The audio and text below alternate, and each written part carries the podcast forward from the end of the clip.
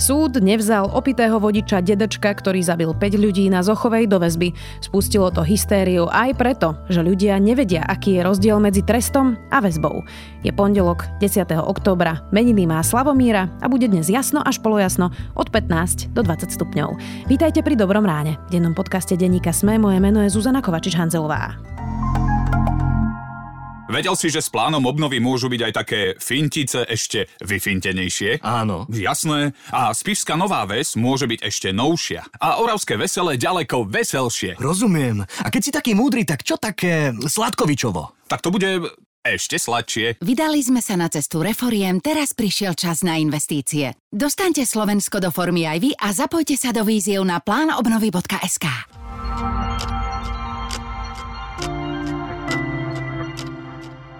Poďme na krátky prehľad správ. Nové dáta Inštitútu pre výskum práce a rodiny ukazujú, že so sexuálnym obťažovaním sa stretla dokopy viac ako polovica slovenskej populácie a viac ako dve tretiny všetkých žien. V porovnaní s dávnejšími meraniami došlo k nárastu žien, ktoré hlásili skúsenosť so sexuálnym obťažovaním v priemere až o 10% Práve oni sú týmto neželaným správaním ohrozené najviac, a to konkrétne v mladom veku do 34 rokov častiach Charkovskej oblasti potrebuje humanitárnu pomoc asi 140 tisíc ľudí. Odhaduje to OSN. Väčšina z nich je prakticky bez dodávok potravín, vody, elektriny aj plynu, aj bez prístupu k lekárskej starostlivosti. Minister spravodlivosti Karas chce predlžiť čas na implementáciu novej súdnej mapy o 5 mesiacov. Justičná reforma by tak nadobudla účinnosť až 1. júna 2023. Niekoľko súch na Veľkonočnom ostrove poškodil prírodný požiar. Niektoré sú neopraviteľné. Na ostrove patriacom Čile sa nachádza takmer tisíc týchto megalitov známych ako Moai. Viac takýchto správ nájdete na sme.sk.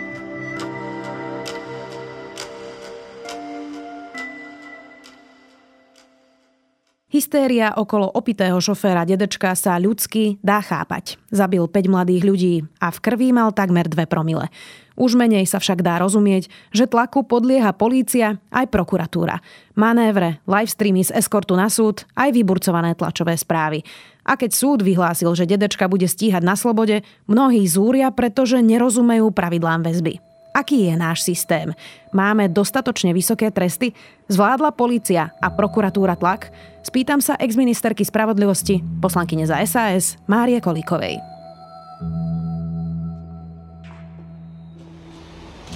Sudca pre prípravné konanie okresného súdu Bratislava 1 o návrhu Krajskej prokuratúry v Bratislave rozhodol tak, že obvineného DD podľa paragrafu 72 odsek 4 trestného poriadku nevzal do väzby a prepustil do zadržania na slobodu.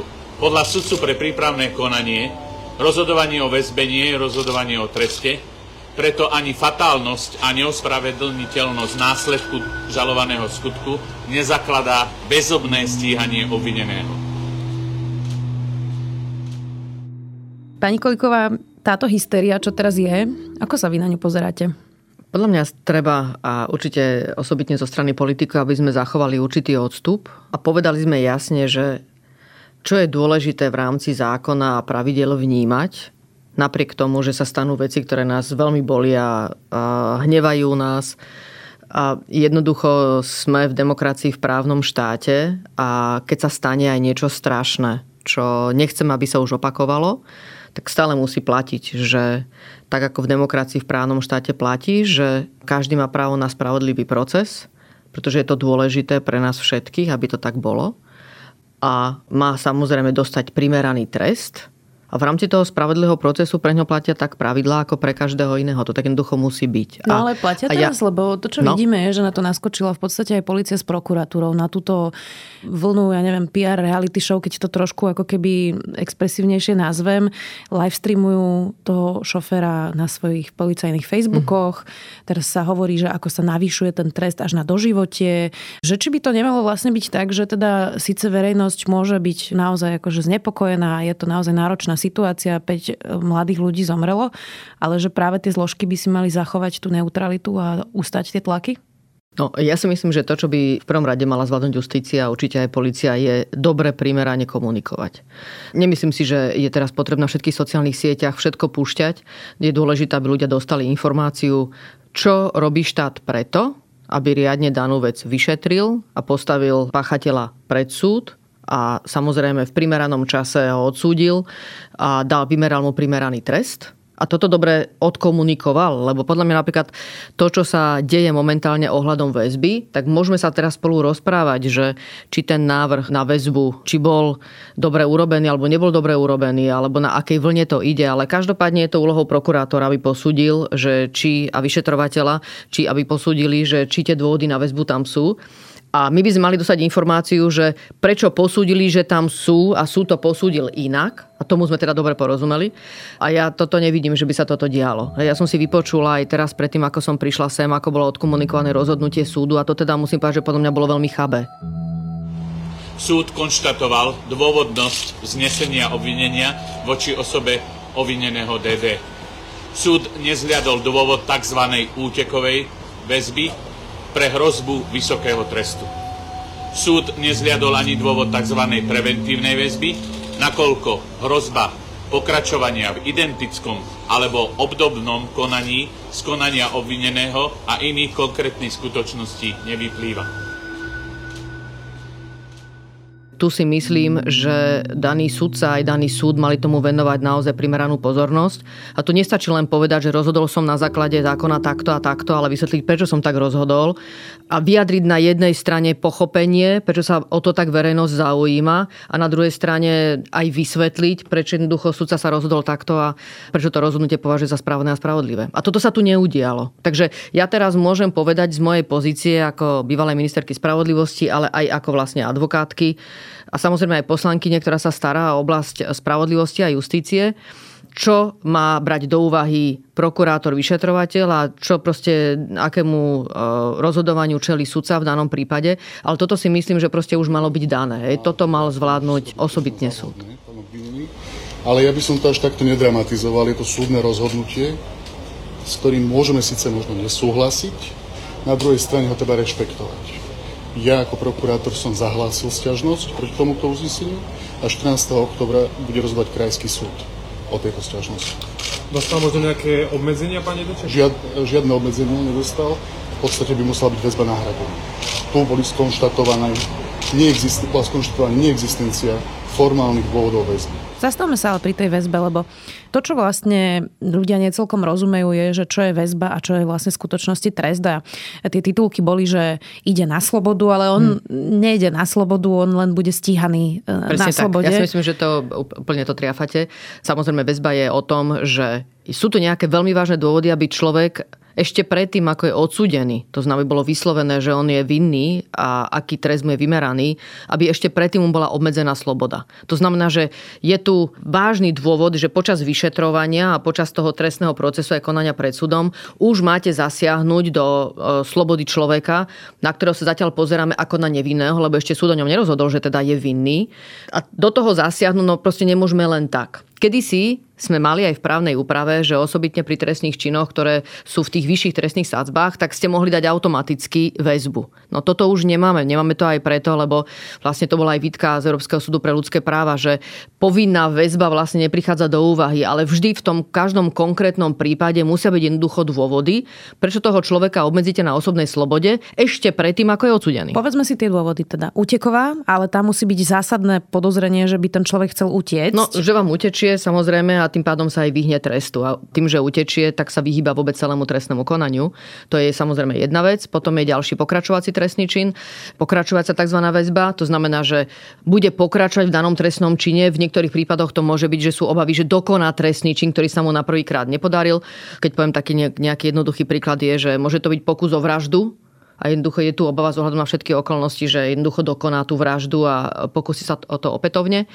Ale na to musia byť dôkazy. To znamená, že to, že je niekto stíhaný za nejaký trestný čin, tak e, nemôžeme k tomu pristúpať automaticky. Mm-hmm. Akokoľvek sa nám to nepáči teraz, že táto osoba z ohľadom na to, čo urobila, ako urobila a ako sa správala po danom skutku, Ako to sú významné okolnosti. Samozrejme aj to, čo sčítame v novinách, že mal byť ten vodič agresívny po tom skutku, tak je významné si povedať, ako sa presne správal. Či už k polícii, či už k záchranárom. Lebo to vypoveda aj o ňom a môže to byť nakoniec aj dôvodom, ktorý by mohol zakladať aj to, že ten človek má byť vo väzbe. Že z ohľadom na jeho agresivitu, výroky, ktoré mal, či tie výroky môžu k tomu smerovať a či sú vlastne dôkazom, že tá osoba v tej väzbe má byť. Lebo teda jeden dôvod, ako som povedala, ako sa spolu rozprávame, je, že teda nám utečie, druhý dôvod je, že bude pokračovať v trestnej činnosti a tretí dôvod je to tzv. kolúzna väzba. A tá kolúzna znamená, že sú tu dôvodné obavy, že daná osoba bude ovplyvňovať vyšetrovanie, napríklad bude ovplyvňovať svetkov, bude mariť dôkazy, bude vyvíjať nejaký tlak na organičné trestné konaní vyšetrovateľov spôsobom, ktorý je samozrejme v rozpore so zákonom. Na všetko toto ale musia byť prosto dôkazy. Ne, nedá áno, sa len povedať, byť... že mm, čo keď áno. utečie. No, to nestačí. Áno, nemôžu to byť domnienky, naozaj to nemôžu byť domnienky. Takže domnienku môže mať aj vyšetrovateľ, domnienku môže mať aj prokurátor, ale v tom spise by malo byť to, čo hovoríme dôkaz Buď sú to výroky, ktoré zazneli z jeho strany, môžu to byť svetkovia, ktorí sa vedia v tej súvislosti nejak vyjadriť o jeho osobe, o tom, ako sa správal v podobnej situácii predtým. Napríklad, ak sa bavíme o utekovej väzbe, tak samozrejme mali mať nejaký priestor vytvorený aj prostriedky k tomu, že keď utečie, tak má kam utiec, má proste prostriedky k tomu, aby niekde mal nejaké zázemie. Ak sa bavíme o tom, že by mal pokračovať v trestnej činnosti, tak to by skutočne mali vykresľať všetky tie okolnosti, že vlastne podobný trestný čin spácha znovu. Kým podľa včerajšieho rozhodnutia budú Dušana Dedečka stíhať na slobode, Erik Skisúc, ktorý vrazil do matky s deťmi, putuje do väzby. Bol e, podobný prípad vlastne v tom istom týždni a to bol vodič v Čadci, ktorý nafúkal tiež 1,7 myslím promile alebo podobne a na chodníku zrazil matku s dieťaťom. Ten do väzby išiel. Podľa súdkyne v prípade tohto vodiča existuje dôvodná obava, že újde alebo sa bude skrývať, aby sa tak vyhol trestnému stíhaniu alebo trestu. Po dopravnej nehode namerali vodičovi v dýchu takmer 2 promile alkoholu. Dieťa leží na jednotke intenzívnej starostlivosti v Martine a je v stabilizovanom stave. Tie okolnosti sú ale iné, len to právne povedomie ľudí je pomerne slabé. Tento vodič sa ani nedostavil vôbec na ten súd. Bol 12 krát trestaný a už mu v minulosti zadržali vodičský preukaz. Ale ľudia sú nahnevaní, že tak toho zobrali a nikoho nezabil a toho nezobrali a zabil piatich. Ako by ste im to vysvetlili? No, ja si myslím, že presne tak, ako ste to vypovedali, že treba vysvetliť tie konkrétne okolnosti, detaily. Ako tie detaily, ono to vyzerá, že to také nezáživné teraz vysvetľovať, prečo to, čo sa javí na prvý pohľad, je jednoducho trochu inak. Pretože ľahko sa príjmajú veci, ktoré máme hneď na prvý pohľad a ku ktorým máme nejakú emóciu. Tak tá emócia, ktorá je veľmi prirodzená, je, že s ohľadom na tú brutalitu toho skutku, s ohľadom na to, že proste sú to mladí ľudia, ktorí tam čakali na zastávke a neboli úplne pri ceste. Ako tú zastávku poznám aj veľmi konkrétne preto, lebo tam prestupuje moja dcera do školy. Takže vlastne keď sa stal ten... Navyše keď sa stala ministerstvo spravodlivosti. Keď sa stala tá nehoda, tak vlastne deň po skutku sme tam boli po tej dopravnej nehode a tam sú aj vyznačené miesta, kde vlastne stáli tie obete. A keď sa pozriete, tak vlastne rozumiete, že že sa to môže proste stať hoci komu. A že aj keď poviete deťom, že nemajú stať rovno pri ceste, tak oni nestali úplne pri ceste. Mm. Niektorí viac, ale naozaj tam boli proste ľudia, ktorí vôbec úplne pri tej ceste nestali a napriek tomu sa vlastne stali obeťou nehody. Takže keď toto viete o tej nehode a vieme o tom, pretože vlastne sme si to mohli pozrieť všade, a videli sme kamerový záznam zo samotnej nehody, tak vás to proste musí šokovať. A, Jasné, hej, Dobre, ale vráťme no. sa späť teda, že prečo jeden išiel sedieť a druhý nie. To sme teda vysvetlili, tie okolnosti sú prosto iné. Potom ešte často padá argument marihuanou. A teda, že keby mal, to sú také tie anekdoty, ktoré teraz chodia, ale že keby mal teda jointa v aute, tak už by do väzby teda išiel. Máme naozaj hmm. niekoľko prípadov ľudí, ktorí mali niekoľko rastlín doma a podobne a boli vo väzbe. Roberta Džunku odsúdil v Lani okresný súd v Košiciach na 10-ročný trest za to, že ho policajti chytili druhýkrát s malým množstvom marihuany.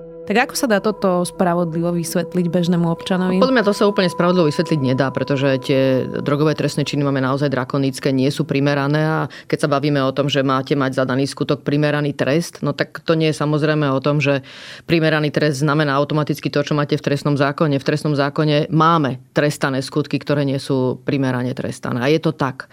To znamená, že to pohoršenie tu ľudí je podľa mňa úplne na mieste. Aj mu rozumiem, a kým toto nenapravíme, ako politici, tak to pohoršenie z tohto pohľadu je úplne legitimné a vlastne je správne. Potom prišli viacerí politici, ktorí hovorili, že sprísnime tie tresty a že exemplárne potrestať. To, čo som ale ja pochopila vlastne aj z príbehov ľudí, ktorým sa niečo takéto stalo v rodinách, e, je, že tie tresty nie sú ani tak nízke, ako že súdy rozhodujú poprvé rôzne, po druhé to trvá veľmi dlho, kým sa vlastne tá rodina domôže nejakého rozsudku a medzi tým sa naozaj môže všeličo stať. E, takže máme nízke tresty, toto je ten problém? Ja by som nepovedala, že máme nízke tresty. Teraz, keď sme robili tú novelu trestného zákona, ktoré v legislatívnom procese pred ministerstvom spravodlivosti, tak sme si porovnávali trestné sádzby za jednotlivé trestné činy s ostatnými krajinami, osobitne s Rakúskom, s Českou republikou a s Nemeckom. A musím povedať, že skôr by som hovorila o drakonických trestných sádzbách, ktoré máme. Máme naozaj veľmi vysokú trestnú sádzbu. A teraz môžeme sa rozprávať o tom, že sú tu určité spoločensky nebezpečné činnosti, pri ktorých je na mieste, že sme k nim veľmi prísni. Osobitne by som hovorila aj o korupčných trestných činoch, s ktorými sa ako spoločnosť jednoducho musíme vysporiadať. Ale potom pri majetkových trestných činoch naprieč by som povedala, že naozaj by sme sa mali pozrieť a byť k tom trošku láskavejší k tým páchateľom aj pristúpiť k alternatívnejším trestom. Takže tam vidím, že máme naozaj čo robiť. A potom máme drogové trestné činy, kde teda vôbec nemáme záujem rozlišovať medzi ľuďmi, ktorí sú užívateľmi drog a ktorí sú priekupníkmi. Je tam hrubý prístup pri nastavení trestného zákona, takže myslím si, že máme tu čo robiť. Nemyslím si, že by sme mali nejakú naozaj e, filozofiu v trestnom zákone, ktorá by bola e, osobitne láskavá k páchateľom trestnej činnosti. To teda vôbec nemôžem povedať. Ako hľadať ten balans medzi tým, že aká veľká je tá tragédia a aký trest teda tomu človeku dať? A teraz sa snažím ako empaticky k tomu pristupovať, že nepredpokladám, že keď sa tento vodič ráno zobudil, že by mu to bolo jedno, že zabil piatich ľudí, hoci teda vlastným príčinením sadol za ten volant. A dajme tomu, predstavme si, že možno dostane nejakých 10 rokov, možno dostane 8 rokov. To nie je málo, a zároveň ten trest má napraviť a zaradiť späť toho človeka do spoločnosti. Nemá mu zničiť život, alebo sa milím? No presne tak to je. Ako my sa tu teraz nebavíme o tom, že trestný zákon je založený na pomste. To nie oko za oko, zub za zub. To sme tu mali tzv. Chamurapiho zákonník tak eh, kedysi v minulosti. Ale tak tu nie sme. Keďže tu nie sme a nie je založený trestný zákon na pomste, ale je založený na primeranosti trestu voči tomu nebezpečnému činu, tak by som povedal, že ten trest nejakým spôsobom nepomôže obetiam trestných činov. A teraz myslím tým obetiam vlastne tých poškodených. Ak sa bavíme o to, že im zomreli blízky, tak im už proste nenavráti tých blízkych. To bohužiaľ tak je. Ani peniaze, ani žiadna takáto náhrada im jednoducho tých blízkych nevráti. Tá bolesť tu bude a istým spôsobom bude väčšina to, čo je dôležité a určite môže aj im pomôcť a lepšie vyrovnať s tou bolesťou je, že štát je dostatočne citlivý na potrestanie páchateľov, jednak, že ich nájde a jednak, že ich včas postaví pred súd a teda vymeria im primeraný trest. Tam je kľúčový čas, tak ako ste to povedali, a tam nemáme dobre nastavenú právnu úpravu. Čiže kým ten rozsudok padne, tak prejdú 3-4 roky a to bohužiaľ, nie, to bohužiaľ nie je právna úprava je tak nastavená, že je tu množstvo úkonov, ktoré je možné, že bude potrebné vykonať duplicitne. Bude to závisieť samozrejme aj od e, trestne stíhanej osoby, ktoré nástroje použije v rámci trestného práva, takže môže byť aj veľmi rýchly výsledok. Závisí to naozaj od neho, že či vlastne dozná svoj čin a tiež ako sa postaví samozrejme to, ako sa s tým vysporadajú aj tie obete, tak bude závisieť od neho, ako sa k tomu postaví. Teraz čisto filozoficky, môžu občania niekedy cítiť nespravodlivosť toho práva v zmysle, že napríklad Marian Kočner dostane 20 rokov za zmenky, to sú, nazvem to nadnesenie, mm-hmm. iba peniaze, mm-hmm. hej. je to ekonomická trestná činnosť a potom niekto má aj neumyselné zabitie, ale prosto zabitie, alebo možno aj vraždu a dostane menej. Že či tá hodnota tých peňazí je vyššia ako hodnota ľudského života. A podľa mňa toto presne ste trafili. Ja si myslím, že pri tých majetkových trestných činoch sme sa niekde urvali tom trestnom zákone. To si naozaj myslím. Myslím si, že treba dať bokom, ako som povedala, tie trestné činy, ktoré súvisia s korupciou. Tam treba byť primerane prísny, ale pri niektorých majetkových trestných činoch sme sa naozaj niekde... A osobitne, keď to porovnávate aj s ostatnými krajinami, tak to proste nesedí. Čiže sú vysoké? Sú príliš vysoké, áno. Nie je toto, čo teraz prežívame, práve aj s tými vybičovanými emóciami, vlastne výsledkom tej obrovskej nedôvery v justíciu, že príde nejaký rozsudok a tá verejnosť ho nedokáže prijať aj preto, že napríklad už prišiel výpočet sudca Fila, ktorý mal aj niekoľko kontroverzných rozsudkov a že proste ľudia neveria, že to je spravodlivý rozsudok, pretože ľudia neveria súdom. Je toto ten výsledok? No, ja si myslím, že to určite k tomu samozrejme prihráva, že máme tu viaceré iné vyšetrované trestné činy, ktoré sú stredobodom pozornosti, pretože súvisia s korupciou. Toto síce tento trestný čin nesúvisí s korupciou, ale rovnako to zamávalo celou verejnosťou, pretože sa cíti priamo ohrozená. Ale to, čo tu platí pre všetky tieto prípady, je, že tu osobitne musíme komunikovať ako justícia. To znamená, musíme si dať záležať jednak, aby tá vec čo najskôr prišla pred súd. A ak tie pravidla máme takéto zhovievavé k tej dĺžke toho procesu, no tak treba ich čo najskoro jednoducho skrátiť. To je prvá vec, čo treba spraviť. A potom musí justícia komunikovať inak. A dáme teraz bokom to, že treba urobiť samozrejme dotiahnutú očistú, to samozrejme treba. Dovyšetrovať tie trestné činy a z tohto sa skúsiť už zbaviť ako spoločnosť. Ale No, máme tu ešte pred sebou kopec práce. Prečo by sa ten sudca nechcel postaviť a, ne- a vysvetliť ten svoj rozsudok? Ja tomu, priznám sa, v tomto nerozumiem. Veľmi dobre sa e, pýtate. Ja sa tiež pýtam, prečo to tak je. Čo som veľmi rada je, že ja si myslím, že takým e, príkladom, ako by to malo fungovať, je špecializovaný trestný súd. Naozaj je. Predseda špecializovaného trestného súdu Jan Hrubala si dáva osobitne záležať na tom, aby práve tie prípady, ktoré sú stredobodom pozornosti médií aj verejnosti, aby boli dobre komunikované. Veľmi dobre aj citlivo vie, že sú rozhodnutia, ktoré nemusia byť dobre prijaté a dáva si záležať na to, aby urobil všetko preto, aby to bolo dobre vysvetlené, prečo jednoducho to rozhodnutie takéto bolo prijaté súdom. A to je úplne kľúčové. Akože tým si myslím, že urobíte ten prvý krok k tomu, aby to nejaká dôveryhodnosť justíciu bola. Pretože vždy môžeme čakať, že niekto s tým rozhodnutím nebude spokojný. Hej. Samozrejme, tu sa dalo rovno čakať, že tu bolo veľké očakávanie, že daný páchateľ tej dopravnej nehody, že jednoducho, že bude v tej väzbe. Ako to sa dalo čakať, že toto by verejnosť chcela, toto chce vidieť. A teraz dajme bokom, že vieme, čo je väzba, že to neznamená hneď, že to je ten trest a že to by sme mali vedieť. No ako to je jedno, či to máme, nemáme vedieť, ale to očakávanie tu bolo a v niečom primárne, pretože sme boli svetkami tej brutálnej dopravnej nehody z ohľadu na tú veľkú nezodpovednosť a videli sme to ešte aj to, že vlastne teraz môžeme vidieť aj cez ten kamerový záznam, ako sa to vlastne udialo. Takže to očakávanie, to nastavenie emočné tu bolo. A prečo ten súd Okrem, eh, ja neviem, koľko presne bolo tých vied, a bolo to naozaj iba pár vied, veľmi formalistických, ktoré vyslovil, že ako vlastne to rozhodnutie súdu vyzerá, tak to je veľmi chabý pokus o to, ako tu mať dôveryhodnosť. Čo by ste povedali ľuďom, ktorí sú teraz naozaj nahnevaní, je to bolestivá vec a napríklad spisujú petíciu za doživotie pre tohto vodiča, alebo hovoria, že má zhniť v base hmm. na veky, alebo že rovno vešať na nejakom námestí, čo by som ja urobil, keby sa to stalo mne a podobne. Hmm. Čo by ste tým ľuďom povedali? Že tie životy tých mladých ľudí nám to nevráti a to, čo môžeme teraz urobiť, je, že musíme nastaviť spoločnosť, aby sme tomuto maximálne sa snažili vyhnúť. To znamená, to treba naozaj prijať opatrenia, aby nám vodiči opity nejazdili vo vozidlách. A k tomu je množstvo, však teraz si aj môžeme čítať a súvisí to aj možno s dopravnými prostriedkami, kde by sa dalo overiť, či daná osoba je alebo nie je pod vplyvom alkoholu. Pán Okruhlica mal veľmi pekný rozhovor, kde to vysvetloval, čo vlastne by sa dalo všetko urobiť k tomu, aby sme predišli situáciám, že jednoducho máme tu opitých vodičov. Osobitne tých, ktorí opakovane dokonca si sadnú za volant, napriek tomu, že už im mohol byť aj odobratý vodičský preukaz. Také tie základné inštrumenty alebo prístupy, ktoré by mali zamedziť problémom v populácii s pitím, na prvom mieste je to reklama, ktorá je zacielená na mladých. Potom je to samozrejme tá dostupnosť. Viete, mnohé krajiny majú predaj e, alkoholických nápojov len v špeciálnych obchodoch. No a potom je to cena. Jednoducho sú veci, ktoré fungujú a sú veci, ktoré nefungujú a my už to vieme. Vieme sa poučiť od odborníkov a nie teraz vymýšľať, čo sa politikom prísnie cez noc. Takže naozaj urobiť vážne opatrenia, aby sme tu nemali opitých vodičov. Tých opatrení je mnoho, dá sa k tomu urobiť veľa. Vieme veľmi dobre, že pod vplyvom alkoholu jednoducho vieme spôsobiť vážne dopravné nehody. Toto tu všetci vedia, o tom tu nemusíme robiť žiadnu osvetu, to všetci veľmi dobre vedia naozaj. Dá sa rozprávať, ja si myslím, že aj primerane o tom, že čo urobiť preto, aby aj pre mladých ľudí sme nemali k dispozícii alkohol.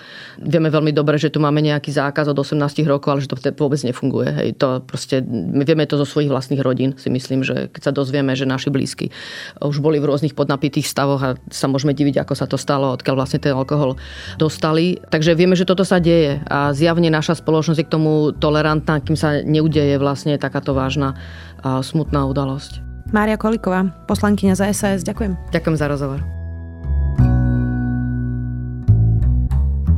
Konšpirácie a blúdy majú vyzdraho tých, čo ich šíria. Nie vás. Neplatte za kauzy vyššiu cenu. Využite výhodné digitálne predplatné ZME SK so zľavou až do 52% len do konca októbra. Viac na predplatné.zme.sk